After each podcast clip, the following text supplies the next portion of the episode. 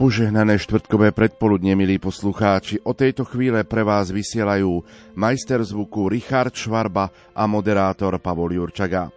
Svetý otec Benedikt XVI v 94. roku života sa vyjadril.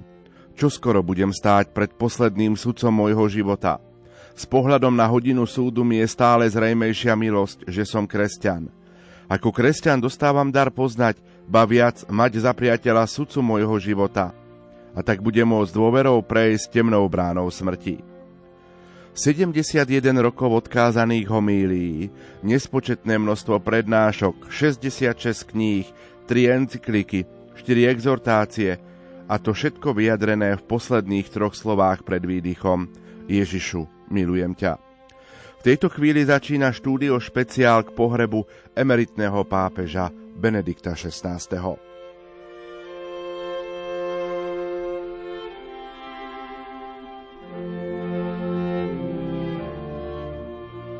Niekoľko minút pred priamým prenosom zo Svetopeterského námestia, priamým prenosom pohrebu emeritného pápeža Benedikta XVI. sa v tejto chvíli spájam s kolegom z bratislavskej redakcie Ľudom Malíkom. Ľudo, prajem pekné štvrtkové predpoludnie. Prajem pekné predpoludnie všetkým poslucháčom Rádia Lumen. 31. decembra nám bolo oznámené, že odišiel do väčšnosti emeritný pápež Benedikt XVI. Ako náboženskí predstavitelia reagovali na smrť tohto emeritného pápeža? Tak samozrejme, Benedikt XVI mal už 95 rokov. Bolo jasné, že skôr či neskôr odíde k nebeskému otcovi. Čo sa týka náboženských predstaviteľov, zareagovali prakticky všetci zástupcovia alebo predstavitelia či už kresťanských církví, od anglikánskej církvy až po pravoslávnu církev, teda od e, nového anglického kráľa Karola III., ktorý je hlavou anglikánskej církvy vo Veľkej Británii, až po patriarchu Konštantínopolu Bartolomeja, ktorí všetci vyjadrili tú úprimnú sústrasť, ale hlavne poukazovali na to, čo nové alebo čo mimoriadne priniesol Benedikt XVI do života církvy a akým spôsobom ovplyvnil nielen život katolíckej církvy, ale aj život spoločnosti v rôznych krajinách. Takže tie smutočné, sústresné telegramy prichádzali a prichádzajú stále od cirkevných predstaviteľov. Samozrejme, smutočné telegramy prichádzajú aj od politických predstaviteľov, nielen z Nemecka, ale celého sveta reagoval dokonca aj ruský prezident Vladimír Putin, prezident Ukrajiny, Zelenský, takisto aj bývalá kancelárka Merkelová poslala svoj sústresný telegram, takže myslím, že Úmrtie Benedikta XVI. sa dotklo mnohých e, ľudí, aj vysoko postavených, či už cirkevných alebo politických na celom svete. Poďme trošku tak sumarizovať jeho pontifikát. Začal v roku 2005 po smrti svätého Jána Pavla II. a trval takmer 8 rokov. Tak ako by sme ho mohli charakterizovať? Treba povedať, že to konklave v roku 2005 trvalo iba niečo málo cez 24 hodín, takže to bolo veľmi krátke konkláve a Benedikt XVI, respektíve Jozef Ratzinger sa tak stal 265. pápežom katolíckej církvy a znovu si zvolil také moto, aby sme boli spolupracovníkmi pravde alebo pravdy. Ten pontifikát trval do roku 2013, kedy vo februári zverejnil ten svoj jasný úmysel, že chce z, sa z úradu, Petrovho úradu stiahnuť, chce odstúpiť z Petrovho úradu. A medzi tým prebehlo teda 8 rokov. Život pápežov je vždy veľmi bohatý a je veľmi ťažké vybrať čokoľvek z ich pontifikátu, pretože každý deň sa niečo v ich službe deje, ale povedzme pár takých dôležitých udalostí by som vybral. 13.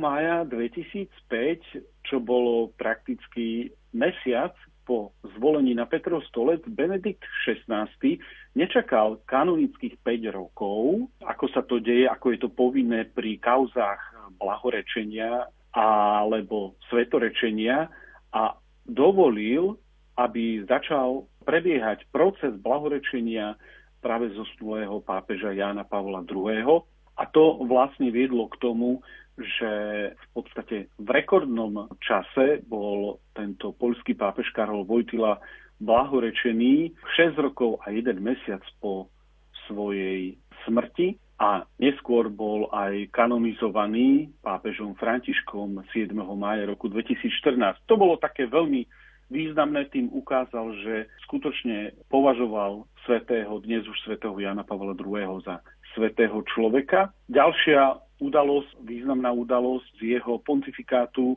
sa udiala 25. januára 2006. Vtedy vyšla prvá encyklika Benedikta XVI. s názvom Deus Caritas Est, v ktorej on hovorí o Božej láske, ktorá nás náplňa a ktorú my máme odovzdávať druhým. Samozrejme, vydal ešte aj ďalšie encykliky. Nasledujúci rok, v roku 2007, vyšla druhá encyklika s názvom Spe Salvi, ktorá je venovaná kresťanskej nádeji a tretia encyklika a posledná tohto nemeckého pápeža Caritas in Veritate sa dotýka integrálneho rozvoja človeka v láske a v pravde a bola publikovaná 7. júla roku 2009. Samozrejme, Benedikt XVI nemal to vždy tak ako pápež jednoduché, musel čeliť aj mnohým e, problémom. Jedným z takýchto bolo aj problém zneužívania. On ho začal už riešiť ešte ako kardinál a prefekt kongregácie pre náuku viery No a tak v roku 2006 napríklad e, vydal e, nariadenie, v ktorom zakladateľa Kristových legionárov Marciala Masiela suspendoval a zobral mu akékoľvek e, verejné slávenie Svetej omše a mal sa utiahnuť do života modlitby a pokánia. Dôvodom bolo práve to sexuálne zneužívanie. Potom z ďalších takých významných udalostí v roku 2006 to rezonovalo veľmi v médiách, bola návšteva v Nemecku, kedy Benedikt XVI predniesol na univerzite v Regensburgu takú lekciu magistrális, ako sa to povie, veľký príhovor ako profesor. A tam v tom príhovore hovoril o vzťahu viery a násilia v islame, čo spôsobilo obrovskú polemiku v moslimskom svete, ale dá sa dnes povedať, že práve tento jeho príhovor spôsobil nielen to také pozvihnutie v moslimskom svete negatívne, ale hlavne pozitívne, lebo odvtedy sa ten moslimský svet aj vo vzťahu ku katolíckej cirkvi začal posúvať e, iným smerom a napríklad výsledkom týchto vzťahov je aj e, zmluva o bratstve, ktorú podpísal pápež František. Potom e, ďalšia zaujímavá udalosť je publikovanie motu proprio sumorum pontificum v roku 2007, ktorým vlastne pápež Benedikt XVI povedal, že je možné v katolických kostoloch sláviť aj tú predkoncilovú liturgiu, teda mimoriadnú formu obradu. Ďalších udalostí čo by sme vybrali. V roku 2010 navštívil Spojené kráľovstvo a počas tejto návštevy 19. septembra blahorečil kardinála Johna Henryho Newmana. Je to anglikánsky konvertita na katolickú vieru, významná osoba a postava aj anglikánskej, aj katolíckej církvy. Rovnako tiež Benedikt XVI musel čeliť takému problému vo svojej rodine, ako sa hovorí v pápežskej rodine, kedy jeho osobný majordom, by sme to mohli povedať, nazvať človek, ktorý laik, otec rodiny, človek, ktorý pomáhal Benediktovi XVI. s každodennými povinnosťami, s obliekaním, sprevádzal ho všade, tak v podstate zneužil jeho dôveru, osobnú dôveru a vynášal osobné niektoré spisy z kancelárie Benedikta XVI, ktoré potom vyšli aj v knihe, ktorú vydal jeden talianský novinár, keď e, bol ten majordom Paolo Gabriele odhalený, samozrejme bol odsúdený, aj keď e, po štyroch mesiacoch e, vo vezení pápež omilostil práve tohto svojho bývalého majordóma, ktorý potom e, dožil vo svojej rodine, pretože medzi tým zomrel. Takže možno také niektoré udalosti z e, pontifikátu a samozrejme podstatným a jedným asi z takých najvýznamnejších udalostí pontifikátu bolo vzdanie sa Petrovho úradu 11. februára 2013, vtedy Benedikt XVI bol na konzistóriu v Apoštolskom paláci, kde boli prítomní aj kardináli, arcibiskupy a tam v latinčine oznámil, že po starostlivom skúmaní pred Bohom, posvedomí a pre chýbajúce telesné síly sa rozhodol odstúpiť z tohto Petrovho úradu a skončí jeho pápežská služba 28. februára 2013. Dá sa povedať, že to bol asi jeden z takých najvýznamnejších krokov jeho pontifikátu, končiaceho pontifikátu už vtedy. Bola to možno taká inšpirácia aj pre mnohých iných, či už cirkevných predstaviteľov alebo politikov, aby vedeli v právú chvíľu alebo v čas, kedy to uznajú za vhodné, vedeli sa stiahnuť z nejakého verejného života alebo z nejakej politiky. Takže možno asi tieto udalosti patria medzi také významné, ktoré charakterizovali jeho pontifikát. Ostaňme trošku ešte pri tom jeho odstúpení. Ako vlastne vnímala církev a vnímali ľudia v církvi, ale aj ty osobne, to jeho rozhodnutie, ktoré urobil v tom roku 2013? No, bolo to veľké prekvapenie. Myslím, že veľká väčšina veriacich e, vedela o takejto možnosti, že kanonické právo takúto možnosť pripúšťa, ale keďže takémuto dobrovoľnému odstúpeniu nedošlo už 700 rokov, tak sme to brali viac ako teoretickú možnosť. On to ale naplnil presne aj literu toho, čo hovorí kanonické právo v tejto súvislosti. Po prvotnom šoku myslím, že zavládla aj taká veľká vďačnosť voči jeho osobe tom, že keď sa konala posledná generálna audiencia pred jeho odchodom z Vatikánu, tak e, tá audiencia bola na námestí svätého Petra, ktoré bolo preplnené, bolo tam možno 90 tisíc veriacich a ľudia sa s ním lúčili s veľkou bolesťou. Bolo vidieť pri odchode z Apoštolského paláca, ako šofér, ktorý ho vozil v papamobile, plakal pri tom, ako Benedikt XVI postupne odchádzal, išiel do auta s autom, teda na heliport a odtiaľ helikoptérov do Castel Gandolfo. Ako hovorím, po počiatočnom takom šoku, prekvapení, myslím, že veriaci to prijali, akceptovali. Samozrejme, počas nasledujúcich rokov vzniklo mnoho teórií, ktoré, z ktorých mnohé by sme mohli nazvať doslova konšpiračnými a, a niektorí pochybujú o tom, či to zdanie bolo správne, nesprávne, či bolo platné, neplatné. Fakt je ten, že Benedikt XVI to potvrdil, že toto rozhodnutie bolo urobené slobodne, vedome, pri plnom rozumovom vedomí a nič viac na tom nikdy nechcel meniť. Z toho jeho pontifikátu, čo si môžu naši poslucháči pamätať, je to, že sme prežívali napríklad eh, rok kňazov, rok svätého Apoštola Pavla, alebo rok viery. Ako vnímať tieto roky, ktoré vyhlasoval emeritný pápež Benedikt XVI? Tieto roky upriamujú na jednej strane pozornosť na nejakú konkrétnu osobu konkrétneho, napríklad apoštola svätého Pavla, alebo na nejakú udalosť e, z dejín spásy a zároveň pomáhajú veriacím prehlbiť svoj vzťah k Bohu, k Ježišovi Kristovi, prehlbiť svoju osobnú vieru, pomáhajú zastaviť sa, povedzme, zamyslieť sa nad aj svojim životom, nad tým, čím žije církev, nad tým, čo urobil ten konkrétny človek alebo ten apoštol. Patrí to jednoducho tieto sveté roky alebo jubilejné roky, patria ku životu církvy a myslím, že všetci ich e, veľmi radi privítame a všetci veľmi radi a intenzívne sa snažíme ich prežívať. Ľudo, v tvojej prvej reakcii pre naše vysielanie si uviedol, že pre pápeža Benedikta XVI. pre jeho teologické dielo bude neskôr udelený aj titul Učiteľ cirkvi. Poďme to trošku tak priblížiť a vysvetliť našim poslucháčom.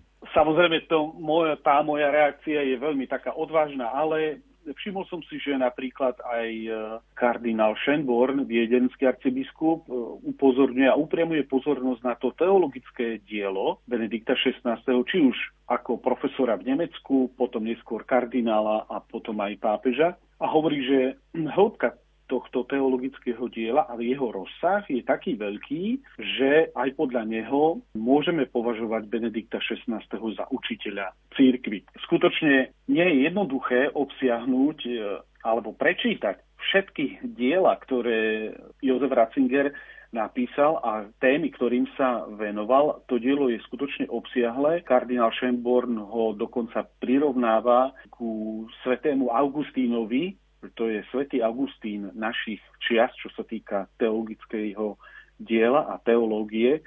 Takže nebude to vyhlásenie za učiteľa cirkvi určite záležitosťou najbližšieho roka alebo dvoch, ale cirkev nezabúda a čím viac sa prehlbuje to učenie do budúcnosti, roky po úmrtí, tak e, tým podľa mňa bude aj naliehavejšie vyhlásiť e, Benedikta XVI. za učiteľa cirkvi. Neviem, kedy to bude, ale predpokladám, je vysoká pravdepodobnosť, že mnohí aj cirkevní predstavitelia, aj veriaci budú žiadať od Vatikánu v budúcnosti aby tento titul bol udelený aj Benediktovi XVI. Vieme, že po jeho odstúpení v roku 2013 bol na Petrov stole zvolený pápež František. Boli sme svedkami historickej udalosti, keď sme mali možnosť vidieť fotografie dvoch pápežov, Benedikta XVI. a pápeža Františka, ako sa spolu neraz stretli. Tak aký bol ich vzájomný vzťah? Z toho, čo máme možnosť e, a mali sme možnosť vidieť, čo sme mali možnosť počuť z úst pápeža Františka, ktorý sa vyjadroval na adresu Benedikta XVI. veľakrát, odkedy bol zvolený na Petrov stole. Môžeme povedať, že ten vzťah bol ako nie otec so synom, ale ako dvaja ľudia, ktorí si veľmi vážia jeden druhého a nielen to, Benedikt XVI pri svojom odstúpení povedal, že sľubuje bezpodmienečnú poslušnosť svojmu nástupcovi, ktorým sa stal teda František a myslím, že tým svojim životom po zdaní sa ukázal, že poslušnosť je v jeho prípade skutočne nielen nejaké slovo, ale je to skutočne najvyšší, jedna z najvyšších čností. Pokora a poslušnosť. Nikdy z jeho úst sme nepočuli čo i len náznak nejakej sťažnosti na pápeža Františka alebo komentovanie niektorých krokov svätého Otca. Takže ja si myslím, že pápež František si veľmi vážil emeritného pápeža, relatívne často ho navštevoval a bral ho ako požehnanie pre celý Vatikán, pre dom, lebo uvedomoval si, a hovorí to aj o tom, že uvedomoval si hodnotu človeka, ktorý možno už nebude fyzicky veľa robiť, ale bude sa modliť. A on vždy to hovoril, že on potrebuje takúto modlitbu a ukazuje to aj e, cez e, svoje príhovory, kde vyzdvihuje veľkú úlohu starých ľudí, ktorí by nemali byť vylúčovaní z rodín, v ktorých e, prežili väčšiu časť svojho života. Práve naopak, mali by v tých rodinách zostať, ak je to možné, lebo ich hodnota spočíva práve v tej neustálej modlitbe za tú ktorú rodinu, za spoločenstvo ľudí. A takisto podľa mňa vnímal aj Benedikta XVI ktorý určite sa po svojom odstúpení modlil neustále aj za církev, aj za pontifikát pápeža Františka. Ak tak trošku sumarizujeme, minulý týždeň stredu pápež František na záver generálnej audiencie vyzval veriacich, aby sa modlili za emeritného pápeža Benedikta XVI, pretože je veľmi chorý. Následne po skončení generálnej audiencie ho v kláštore Mater Ecclesia aj navštívil. Vieme tak zosumarizovať, aké boli možno tie posledné dni života pápeža Benedikta XVI? No, z toho, čo opublikovali vatikánske médiá. Vieme len toľko, že ten zdravotný stav Benedikta XVI. samozrejme aj vekom postupne e, upadal. Posledné týždne z toho, čo preniklo na verejnosť, už bol viac menej pripútaný na lôžko a vlastne pár dní dozadu tiež e, jeho osobný sekretár arcibiskup Georg Genswein zverejnil, že v tú noc pred úmrtím Benedikt XVI niekedy po polnoci ešte povedal slova Pane, milujem ťa po taliansky, čo počul aj prítomný ošetrovateľ, ktorý tam bol pri ňom a ktorý o tom potom teda povedal arcibiskupovi Gensweinovi. A potom už vlastne, ako povedal aj arcibiskup Genswein, nebolo, neboli žiadne iné slova. Takže to boli asi také tie posledné hodiny a postupne sa ako keby vypínalo to telo a aj viacerí kňazi alebo kardináli, ktorí mali možnosť stretnúť sa s Benediktom XVI pred pár mesiacmi, pred aj rokom, dvoma, hovorili, že takto postupne v tichosti Benedikt XVI odchádzal na tú poslednú cestu a pripravoval sa teda na, na úmrtie a na stretnutie s pánom. Od pondelka sa mali možnosť veriaci rozlúčiť s pápežom Benediktom XVI vo Svetopeterskej bazilike, kde prichádzali tisícky veriacich z celého sveta. Svedčí aj toto o takej možno láske k tomuto pápežovi? Isté, to ukazuje to na veľkú lásku veriacich, ale aj neveriacich voči Benediktovi XVI. Ukazuje to tiež na to, že skutočne ho mali radi a nezabudli na neho a majú ho vo veľkej úcte. Každý deň tam e, približne prišlo do Svetopeterskej bazilíky okolo 20 tisíc veriacich, čo je skutočne veľký počet. Ľudia trpezlivo čakali v dlhom rade pred e, bazilikou, museli prejsť aj nepríjemnými dvoma kontrolami, čo vždy aj spomaľuje, aj je to otravné, ale trpezlivo bolo vidieť z tých záberov, ktoré sme mali možnosť vidieť, že ľudia vedia, prečo tam prišli, ľudia sa chcú pomodliť, chcú vzdať e, úctu zosnulému pápežovi a majú ho radi. O niekoľko minút budeme svetkami priameho prenosu pohrebu na Svetopeterskom námestí.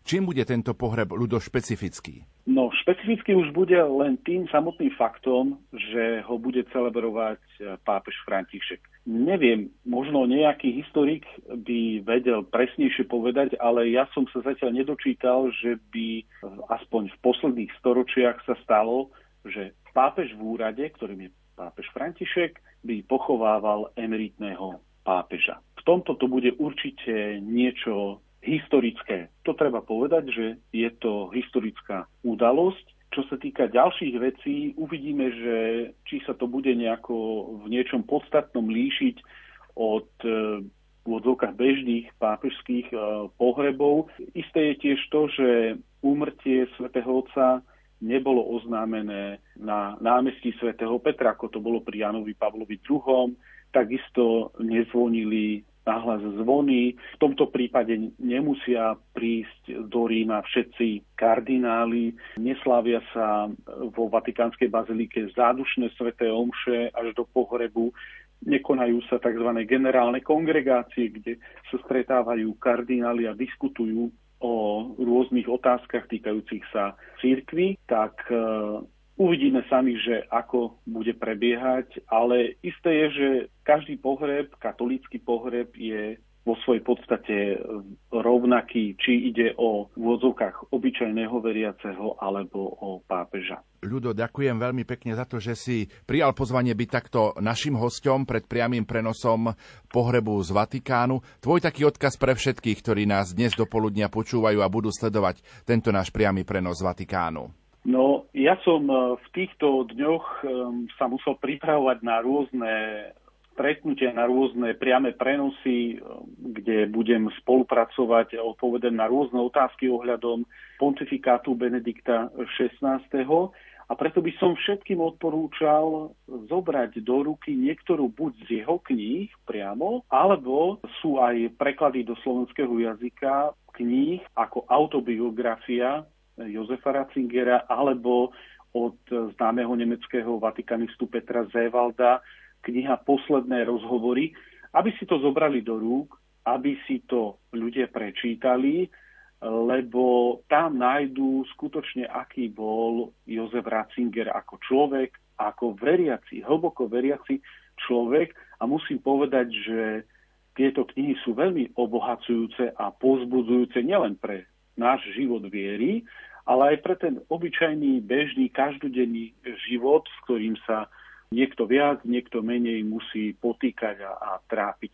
Takže odporúčam si zobrať niektorú z jeho kníh, kde je autorom, alebo aj knihu rozhovorov s ním a takýmto spôsobom sa pouzbudiť a možno inšpirovať aj do nášho života. Tak to bol kolega Ludo Malík z Bratislavskej redakcie a my v tejto chvíli poďme priamo do Vatikánu na Svetopeterské námestie. V telefonickom spojení by sme v tejto chvíli mali byť eh, s Máriou Fábriovou Frisovou, našou spolupracovníčkou, ktorá predtým pracovala aj vo Vatikánskom rozhlase. Mária, prajem požehnané štvrtkové predpoludnie do Vatikánu. Pekný deň prajem do Rádia Lumen aj všetkým poslucháčom priamo teda z námestia pred Baziliky svätého Petra. Vy sa momentálne nachádzate na Svetopeterskom námestí, kde o niekoľko minút začne posledná rozlúčka s emeritným pápežom Benediktom XVI. Aká je atmosféra, respektíve aké je počasie momentálne v Ríme? No už treba povedať, že počasie nás trošku prekvapilo, pretože je chladnejšie, ako sme očakávali, ale tak samozrejme v práci nás to nejakým spôsobom neobmedzuje. Je tu uh, trošku chaos, uh, čo sa týka organizácie, ale tak to možno aj k takýmto udalostiam, možno aj k samotnému Taliansku trošku patrí, ale na námestí sa už medzi tým uh, zhromaždil veľký počet ľudí. Očakávajú sa tu dnes uh, 10 tisíce pútnikov, ale aj rôznych delegácií, Dokonca podľa posledných informácií, ktoré mám, by sa malo prísť na námestie, alebo by tu malo byť 100 tisíc ľudí. Uh, takže uvidíme, či sa aj tieto očakávania možno naplnia. My, novinári, sme sem prišli len krátko po 9. teda na miesto, ktoré nám je určené. No a poviem, že vlastne za Slovensko prišiel spomedzi uh, našich známych osobností sa rozlúčiť s emeritným pápežom predseda konferencie biskupov Slovenska Bernard Bober, na možno spomedzi politikov, spomeniem určite predsedu vlády Eduarda Hegera, ale je tu aj bratislavský arcibiskup Stanislav Zvolenský. Okrem toho by tu malo byť aj viacero ďalších štátnych a cirkevných predstaviteľov z celého sveta. Portál Vatican News dokonca informoval, že vlastne pri tejto zádušnej svetej omši bude koncelebrovať viac ako 120 kardinálov, 400 biskupov, 4000 kňazov a teda spomedzi novinárskej obce by tu malo byť asi 2000 novinárov z celého sveta. Čo momentálne sa deje na Vatikánskom námestí? Je už rakva s emeritným pápežom Benediktom XVI vyniesená von? Áno, áno, rakva bola vyniesená, myslím, že krátko pred uh, 9 tým, že aktuálne sa uh, ľudia veriaci na námestí domodlili Svetý rúženec a čaká sa v podstate už len na začiatok slávnosti, na začiatok pohrebnej, alebo teda zádušnej svetej omše. Spomenul som to, že vy ste pracovala vo Vatikánskom rozhlase. Mali ste sa možnosť osobne stretnúť s pápežom Benediktom XVI? Áno, áno, stretla som sa s ním, bolo to veľmi milé stretnutie a bolo to v čase niekedy pred uh, desiatimi uh, rokmi v rámci audiencie pre zamestnancov slovenskej redakcie Vatikánskeho rozhlasu, pretože práve v tom čase si pripomínala 65. výročie pravidelného vysielania a v tom období som tam teda pracovala ako redaktorka, ako som povedala. Bolo to naozaj milé stretnutie, veľmi rada na neho spomínam. Nechala som vtedy vtedajšieho svetého otca pozdravovať predovšetkým od slovenských mladých, pripomenula mu naše modlitby a veľmi pozorne nás ktorý počúval, bol vľúdny, bolo vidieť, že má na nás čas a zaujíma ho to, čo mu hovoríme. Vy ste boli tak povediať hlasom svätého Otca, keď ste pracovali v slovenskej redakcii Vatikánskeho rozhlasu. Ako ste ho možno vnímali a čo pre vás znamenal? Áno, ja osobne som ho vnímala, možno ako sa aj o ňom hovorí, ako veľkého teológa, muža viery a kresťanského učenia. A z môjho pohľadu bol možno jeho slovník trošku náročnejší, ale zase veľmi trestný a zretelný. No a tým, že v redakcii som sa dostala aj k prekladom jeho príhovorov či homílí. Mohla som pozornejšie vlastne sledovať nielen čo kázal, pripomínal, ale aj to, čím žil a čo vlastne ľuďom svojimi slovami odovzdával, čo im chcel povedať. A dodnes vo mne ostala zakorenená taká myšlienka, alebo teda jeho slova, zostaňte pevní vo viere, nenechajte sa zmiať. A to si tak nejak ponesiem Mária, ďakujeme veľmi pekne za sprostredkovanie týchto aktuálnych informácií. Je to historická udalosť, ktorú budeme o niekoľko minút prežívať. Vám prajeme naozaj e, také, také aj nábožné, nábožné prežívanie tejto udalosti priamo vo Vatikáne a pozdravujeme ešte raz na Svetopeterské námestie do Ríma. Ďakujem veľmi pekne a ja zase pozdravujem opäť poslucháčov a prajem teda ešte príjemné sledovanie nášho rozhlasu. Ďakujeme veľmi pekne, to bola Mária Fábriová Frisová, naša spolupracovníčka. No a my v tejto chvíli máme pripravenú aj nahrávku profesora Františka Trstenského, dekana farára v Kežmarku, ktorý nám trošku ponúkne pohľad na pontifikát pápeža Benedikta XVI. V roku 2005 po smrti dnes už svätého Jána Pavla II. voľbou za pápeža dostal vtedajší kardinál Jozef Ratzinger od Boha pozvanie písať ďalšie dejiny cirkvy z pozície Petrovho nástupcu. Toto pozvanie prijal. Vybral si pápežské meno podľa svätého Benedikta, zakladateľa reholného života v Európe, ktorého členovia sa zaslúžili o šírenie kresťanstva v mnohých dovtedy pohanských krajinách. Jozef Ratzinger do okamihu svojho zvolenia nebol neznámou postavou. Dlhé desaťročia bol blízko dôležitých udalostí v živote církvy. Hoci vekom mladý, avšak pre svoju teologickú rozladenosť sa zúčastnil ako poradca na priebehu druhého Vatikánskeho koncilu v rokoch 1962 až 1965 a stál pri naformulovaní niektorých jeho záverečných dokumentov.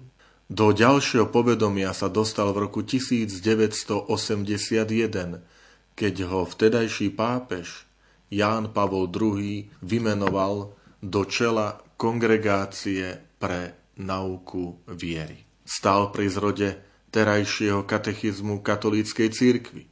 Hneď po Svetom písme je to druhá kniha, ktorú by mal katolík pozorne prečítať aspoň raz za život. Už keď bol v úrade pápeža, vydal trilógiu Ježiš Nazarecký. Toto impozantné dielo predstavuje Ratzingerovo osobné vyjadrenie viery v Ježiša Krista, ktoré je ukotvené v štyroch novozákonných evanieliách. Pre mojich študentov v kňazskom seminári je to povinné čítanie v rámci predmetu Nový zákon. Pre mňa osobne ako kňaza už opakovane niekoľko rokov je toto dielo v čase Veľkého týždňa pred veľkonočnými sviatkami duchovným čítaním. Pán života doprial Jozefovi Ratzingerovi dlhý život.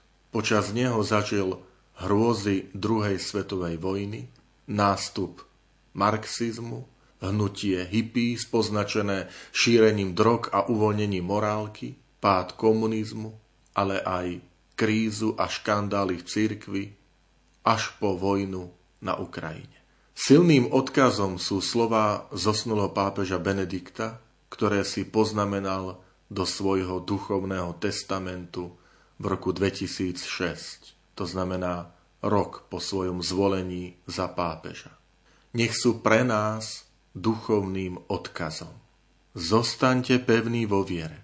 Nenechajte sa zmiasť. Ježiš Kristus je skutočne cesta, pravda a život a církev so všetkými svojimi nedostatkami je skutočne jeho telom.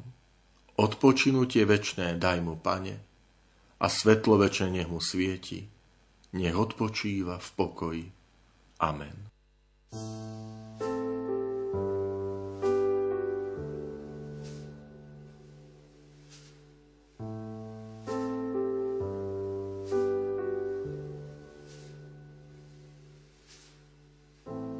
Pasie ma na zelených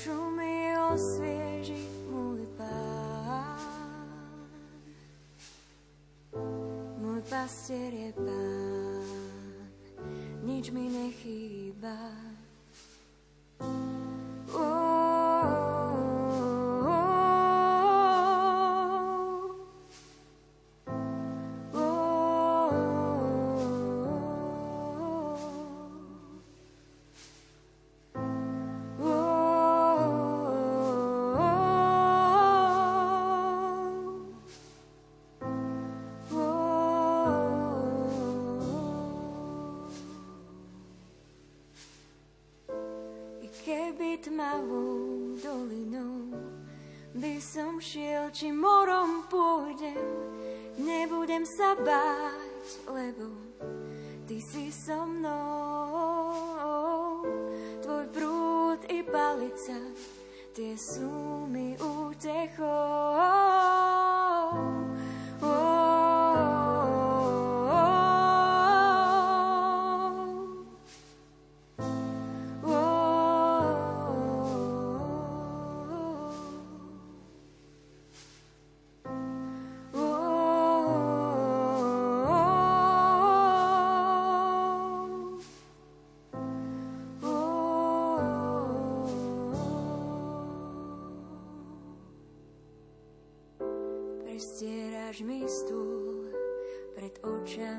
Protivníkov mojich. Prestieraš mi stôl pred očami nepriateľov. Prestieraš mi stôl pred očami protivníkov mojich. Prestieraš mi stôl. Uo, sprevádzať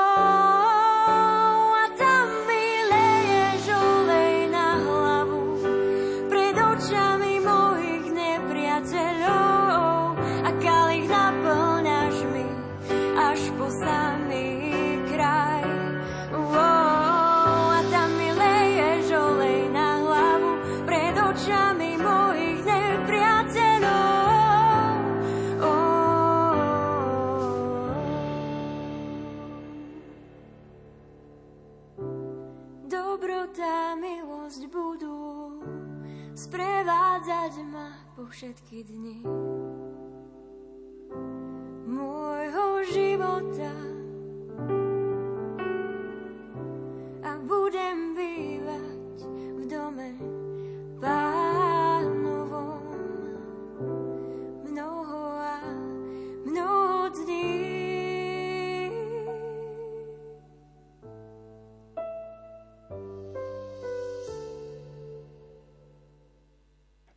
Tejto chvíli odozdávame slovo kolegom do televízie Lux, aby sme vám sprostredkovali priamy prenos pohrebu emeritného pápeža Benedikta XVI. Sprievujú kardinálov, koncelebujúcich pri tejto pohrebnej svetej omši. Ako dobre vieme, telo emeritného pápeža bolo to, ktorý zomrel 31.12., teda na sklonku minulého roka, bolo v nedeľu 1. januára vystavené najprv k súkromnej úcte jeho priateľov, bývalých kolegov a známych v kaplnke kláštora Mater Ecclesiae vo vatikánskych záhradách, kde Benedikt XVI prežil posledné roky svojho života. A potom v pondelok, 2. januára ráno, po krátkej modlitbe, členov domácnosti Benedikta a jeho osobného sekretára Georga Gensweina, niekoľkých zasvetených členiek inštitútu, Memores Dominy aj ďalších osôb, ktoré sa o neho starali a o domácnosť boli pozostatky, ako sme mali možnosť aj počas e, štúdia špeciál vidieť v krátkosti, boli prenesené do baziliky svätého Petra, kde boli vystavené k úcte až do včerajšieho večera. Dnes do poludnia e, skromným spôsobom bola uzavretá aj rakva so stelom zosnulého emeritného pápeža a pred 8 hodinou prinesená na námestie pred baziliku a nasledoval, nasledovala modlitba rúženca, ktorí sa zúčastnili všetci prítomní veriaci. Svetý Otec predseda tejto, posvet, tejto pohrebnej Svetej Omši, ale samotné niektoré úkony, ako zvyčajne v posledných eh, týždňoch a mesiacoch, prenechal uh, Giovanni Battista Re kardinálovi, predsedovi kardinálskeho kolégia. A tak aj s piesňou, ktorou nás zbor uvádza do tejto liturgie pohrebnej svetej omše, odpočinutie večné dajmo, Pane, a svetlo